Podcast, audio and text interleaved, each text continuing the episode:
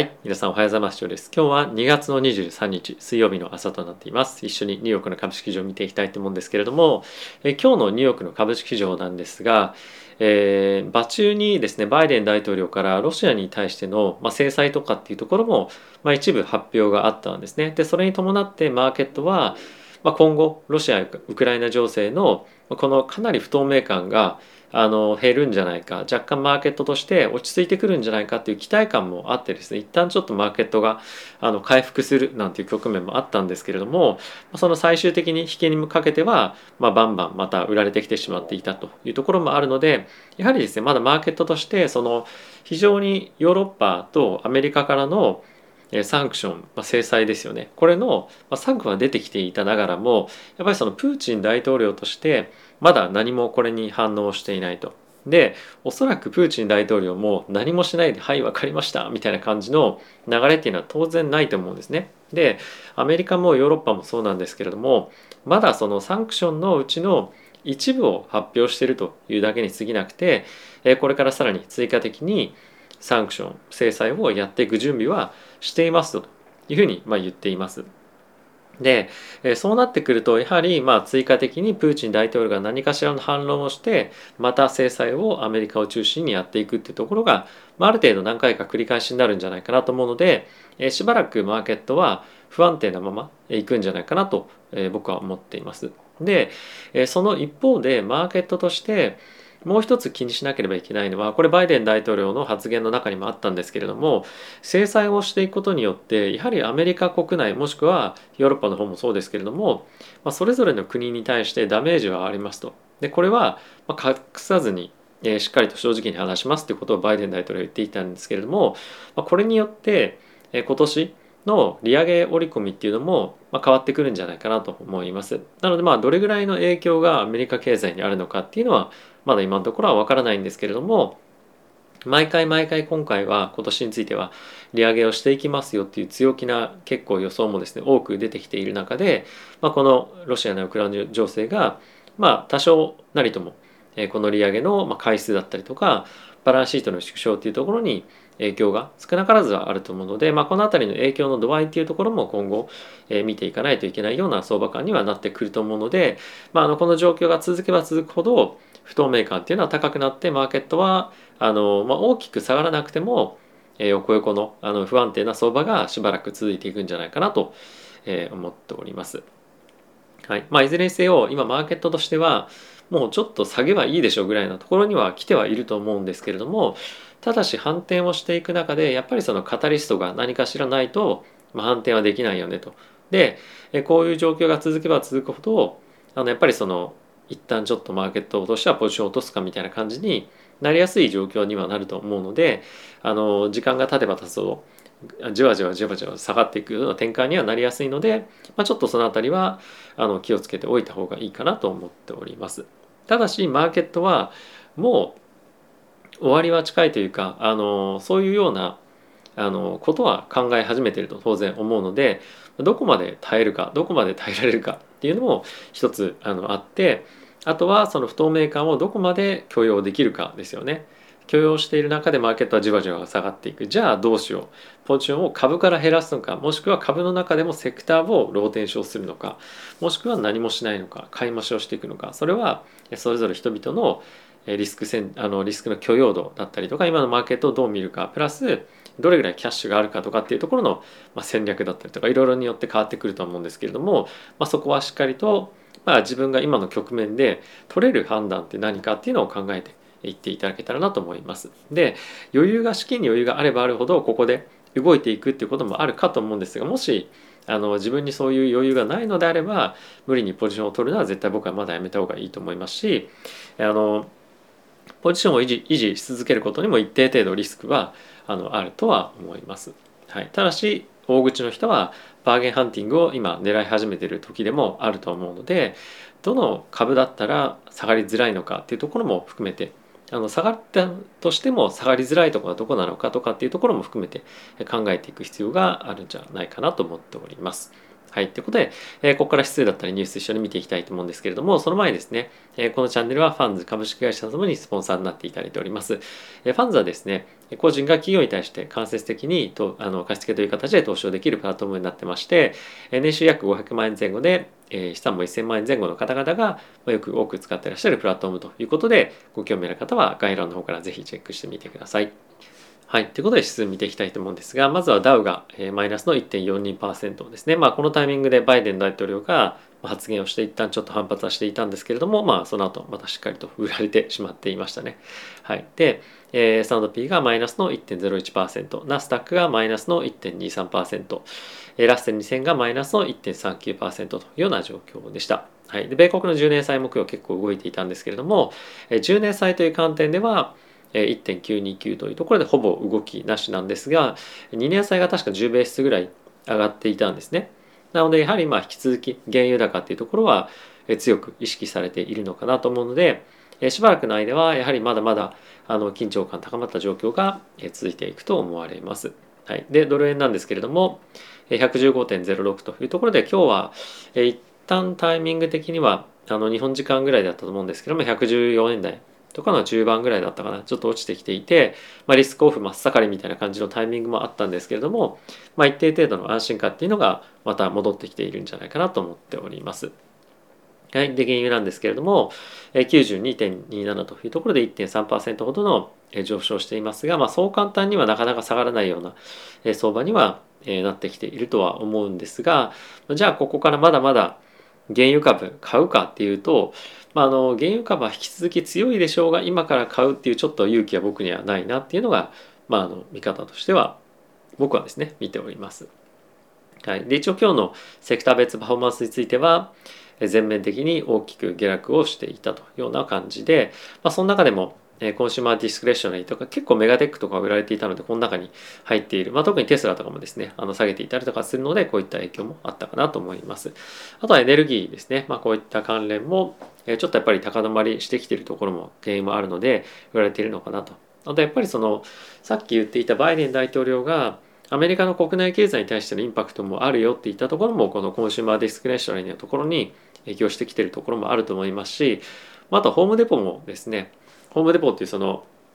あの DIY でしたっけ、まあ、そういったその家の修理とかそういったのをするために木材とかいろいろ売ってるところがあるんですけれども、まあ、そこの今後のちょっとあの見通しっていうのはあんまり良くないみたいな感じで確か決算でも出てたと思うんですね。やっぱりその住宅価格が非常に大きく上がってきたこともあって販売の件数自体が非常に下がっていると。でそうするとやはりまあその DIY やったりとかする人たちも減っていくと思いますし、まあ、それがもちろん DIY だけじゃなくて他のところにも、まあ、例えば家具買うとか何買うとかっていうのにお金を使えなくなってくるような状況にもなりかねないので、まあ、少し国内経済心配だなと確かナイキも今日10%ぐらい落ちてたんですよね。はいまあ、あのその辺りもろもろ別途も理由あると思うんですけれども少しそういった国内経済の意識されるような展開にはなってくるかなと思います。はい、で米国の株式相場これ先物の動きなんですけれども一応ですね、あの場が開けてから大きくマーケットは、これアメリカの株式市場ですね、下がって、えー、バイデン大統領の発言で上がって、で、また、えー、大きく売られて、また今ちょっと反発してみ 見てるみたいな、ちょっとなんか、あの、非常に難しい相場ではあるんですが、あの、まあ、要するにちょっとどっち行っていいか分かんないっていう状況だとあの思います。今は、えー、非常に判断がやっぱり難しくてプーチン大統領がどういうふうに出てくるかわからない。でかつ経済的に追加的にやるであろう、えー、ヨーロッパおよび米国からの経済制裁も何をやるかわからないっていうのもまだ、えー、あるというところもあるので、まあ、この辺りは非常に不安定な相場がまあ続く。なので下にも上にもポジションをまあ取りづらいというのが現状かとえ思っております。なので、えマーケットの参加者については、まあ、いわゆるそのデルタニュートラルっていうふうに言われるような例えばその株式株式を100ドル買っていたとしますと。でそうすると株式の1あの個別株って意味ですね。そうすると先物を100ドル分売ってあの金額的には全部ネットすネットすると。でそのマーケットが例えば1%動いた時に指数が1%という意味ですね。でそこから先の部分をアルファってそこから個別株のパフォーマンスとえっと、個別間のパフォーマンスから指数のパフォーマンスを引いた部分のところを、まあ、簡単に言うとですねアルファっていうんですけども、まあ、そこだけを取引するみたいな、まあ、手法とかもいろいろあったりもするので、まあ、少しそのリスクを、えー、取る割合を減らす調整するみたいなことは、まあ、やってはあの正直いるとは思います。はい、まあ過度なリスクは今取る時じゃないかなと思いますし結構マーケット1日でもガンガン縦横上みたいな感じでもうもう縦横無尽にあの動き回るようなタイミングだと思うので、まあ、気をつけていただければと思っております。はい、でちょっと分かりづらいあの感じになってしまっていますが冷や症中でいうとこれが2年債の金利ですね。もう一旦ちょっと大きく上げてきてますけれども、まあ、かなりこの辺りもボラティティ高まってくるとは、え、思いますが毎日毎日本当に動きが出るようなあの指数というかあのまあところだと思うのであまりその単発的な影響に振られることなくあのちょっと落ち着いてあの動かないのであればもう動かないと決めてしばらくは様子見見ても僕はいいんじゃないかなと思います。今ちょっと予想することによってあの大きく難しいタイミングだと思うんですね。特にやっぱりそのロシアとかだとあの本当に動きが読みづらいなっていうところに加えてのあちょ後ほども触れるんですけれどもここに中国も大きくやっぱり関わってくるので中国がどういう判断するかによっても大きくマーケットは動いてくると思いますので結構そのムービングパーツというふうに言われている不確定要素が非常に多い今状況かなと思っております。はい、でここから、えー、ニュースですねいくつか見ていきたいと思うんですが、えー、今日、まあ、ちょっと時系列にご紹介していきたいと思うんですけれどもまずはドイツの方が、ロシアの方から、まあ、ガズプロムというですねあの天然ガスを、まあ、供給してくれている会社から、まあ、今作っている開発をしている、まあ、パイプラインが海を通ってくるパイパイプラインがあるんですけどもそれを、まあ、一旦開発遮断みたいな感じに発表しました。でこれによって、えーと、ウクライナとかにもですね結構あの経済的には影響は実はあって、えー、まあ、それぞれみんなが本当に痛い思いをするというような状況になっています。で一応ドイツの方にはアメリカの方から天然ガスを供給することによって、まあ、一定程度ここからあの供給を今後される分については確保できているということではあるんですけれどもそうは言ってもやっぱりアメリカの方から持ってくるということもあってコストも高くなったりとか今輸送費も高いので、まあ、この辺りは本当にみんなが痛い思いをするというような状況になっているかと思います。でドイツについては追加的な制裁もまだ準備をしているのでまだまだあの今後ロシアの発表次第では大きな追加的な制裁っていうのもやっていく内容かと思います。はい、でバイデン大統領なんですけれども、えー、これは先ほども申し上げたように、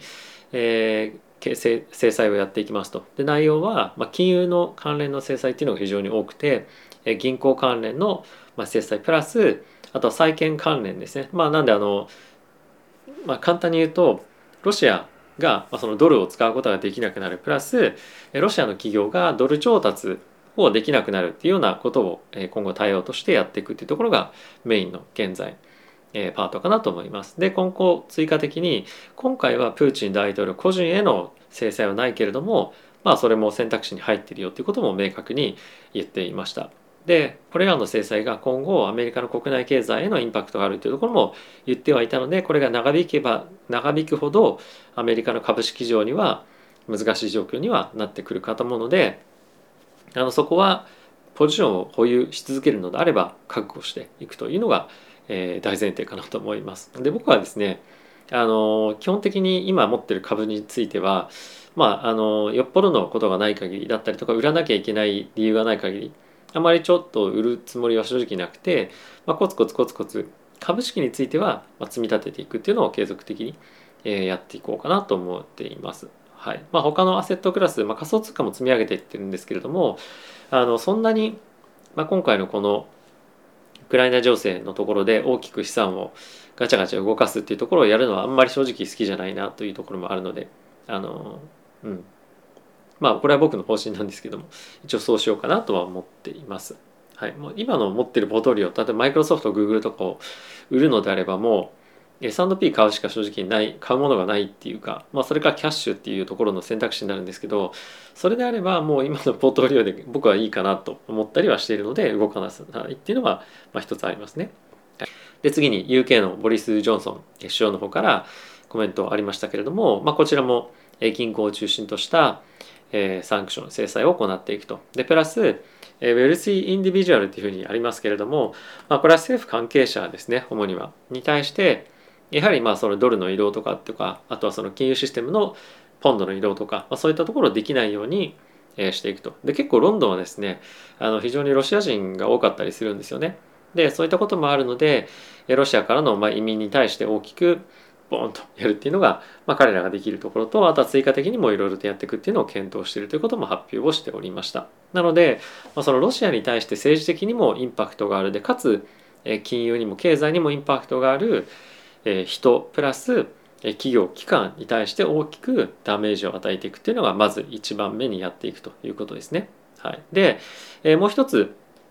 今後アメリカ経済世界経済を占っていく一つ重要なポイントとしてえコロナの状況があると思います。でこれはですね今ピークのタイミングから90%ぐらいの感染者の数が、まあ、デイリーで見ると減ってきているんですね。で現在アメリカの方では一時期80万人を超える、えー、感染者っていうのが1日あたり今年の1月では出ていたんですけれども、まあ、これが大体今8万4千人ぐらいにデイリーではなってきてると。で徐々に環境としても良くなってきてはいるので、まあ、そういった意味では経済を回す潤滑油となる人々がまあ、外に出やすいような環境っていうのは少しずつ整ってきてはいるので、まあ、今回のこのコロナの状況が改善してプラス、え、ロシア・ウクライナ情勢が改善していくことによって、まあ、インフレへの圧力のその期待感みたいのは結構一気に収まる可能性はあのあるかなとは思ってますが、まあ、それを期待してマーケットで一気にリスク取るっていうのは危ないと思うので、まあ、それはやめてほしいんですけれどもやめてほしいというか、まあ、やめた方が僕はいいと思うんですけれどもあの、まあ、そういった状況には今なってきてるっていうのは、まあ、ちょっと見ておいた方がいいかなと思います。今結構やっぱりその注目度合いとしてロシア・ウクライナ情勢プラス、まあ、金利利上げみたいなところにも大きく注目をいってる一方でコロナの状況が今どうなってるかっていうところのあの注目度がなんとなくちょっと落ちてるかなと正直思っているので、まあ、この辺りも常に見ておいた方がいいかなと思っております。はい、でちょっと一旦すみませんあの戻るんですけれどもロシアがですねウクライナの外交官ウクライナからロシアの外交官を、ま、避難させるということを決定したという発表が出ていました。これいよいよあの戦争を攻めていくんじゃないかっていうところの、まあ、不安感とかが非常に高まっていくと思うんですけれどもこれもまあ一つの外交的な戦略っていうところもあるかもしれないので、まあ、一概にものすごくあの攻め込む確率が高くなったかどうかっていうよりもまあ緊張感が高まったぐらいな感じの、まあ、捉え方の方がいいかなと思います。まあ、実際に本当に攻め込んだ場合に、まあ、どれぐらいのあの経済制裁がロシアにでプラスプーチン大統領個人とか、まあ、こういった政治家に対しても、まあ、起こるかっていうのはあのちょっとまだ予想がつかない状況ではあるんですけれども、まあ、あまりそこはやっぱ踏み込みたくないっていうところは両方あると思うんですよね。で、えー、ちょっと今日ウォール・ストリート・ジャーナルのところは飛ばして今ブルームバーグでも注目されているのがこの中国がどういうふうに今回の問題に対してまあ、中国がというか習近平主席ですねがどうしていくかっていうのが非常に重要になっていくでしょうと。でつい1か月前ぐらいまではロシアの立場を習近平主席は支持してたんですね。でこの前提として、えー、おそらく、まあ、その攻め込むとかそういったところについては、まあ、あの考慮してないというかあのそういったようなことをベースにした発言だったと思います。で実際にその時も、まあ、平和的な解決っていうところを前提にえ中国の方としても話していくようなところだったんですが大きくここで状況が変わってきたことによって、え中国習近平主席もあの、まあ、その平和的な解決を求めていくっていう発言が出てきたりとかあとは今後中国としては世界のグローバルのリーダーとしてなっていく中でこれを本当にその戦争になっていく方向のことをあの積極的に支持するような発言でやっぱできないと思うんですよね。でそうすることによってロシアに対して、まあ、どういったこの平和的な解決を望むという言っていてどういうような対応をするのか。彼らも中国も制裁という形で何かしらの動きを取るのかロシアを突き放すのかどうかっていうところは今後の本当にこの状況がま進む上で、え結構重要なピースになってくると。思います。でえーと、もしこれに対してロシアが、まあ、あの中国が、まあ、ロシアに加担するような発言とかをした場合当然中国に対してのサンクション制裁も世界各国から、まあ、可能性としてはだけにしもあらずですよね。もしくは追加的に、まあ、さらなる厳しく、まあ、制裁まではいかないまでも、まあ、その貿易関係で、まあ、非常にあのネガティブな対応を世界各国から取られたりとかまたやっぱり中国は信頼できない国だよねとかっていうふうになったりするとやっぱり彼らの,、まあその今後そのリーダーになっていきたいっていうところの軸から結構外れるようなあの戦略になってきてしまうので、まあ、この辺りはあのどういうふうに彼らが出るか。でもしかすると彼らがその本格的にあのこういったことはやめた方がいいと。か戦争とかそういうのはやめずにやめてもっとあの政治的な交渉でセトルセトルというかその落ち着けていきましょうというふうになってくると大きくことが変わってくるかもしれないので、まあ、この一連の流れを見ていくで中国の発言行動、えー、非常に重要になっていくかと思います。はい、ということでいかがでしたでしょうか？ちょっとあの何て言うんですかねちょっと硬い話というか不確定なものを話しながらも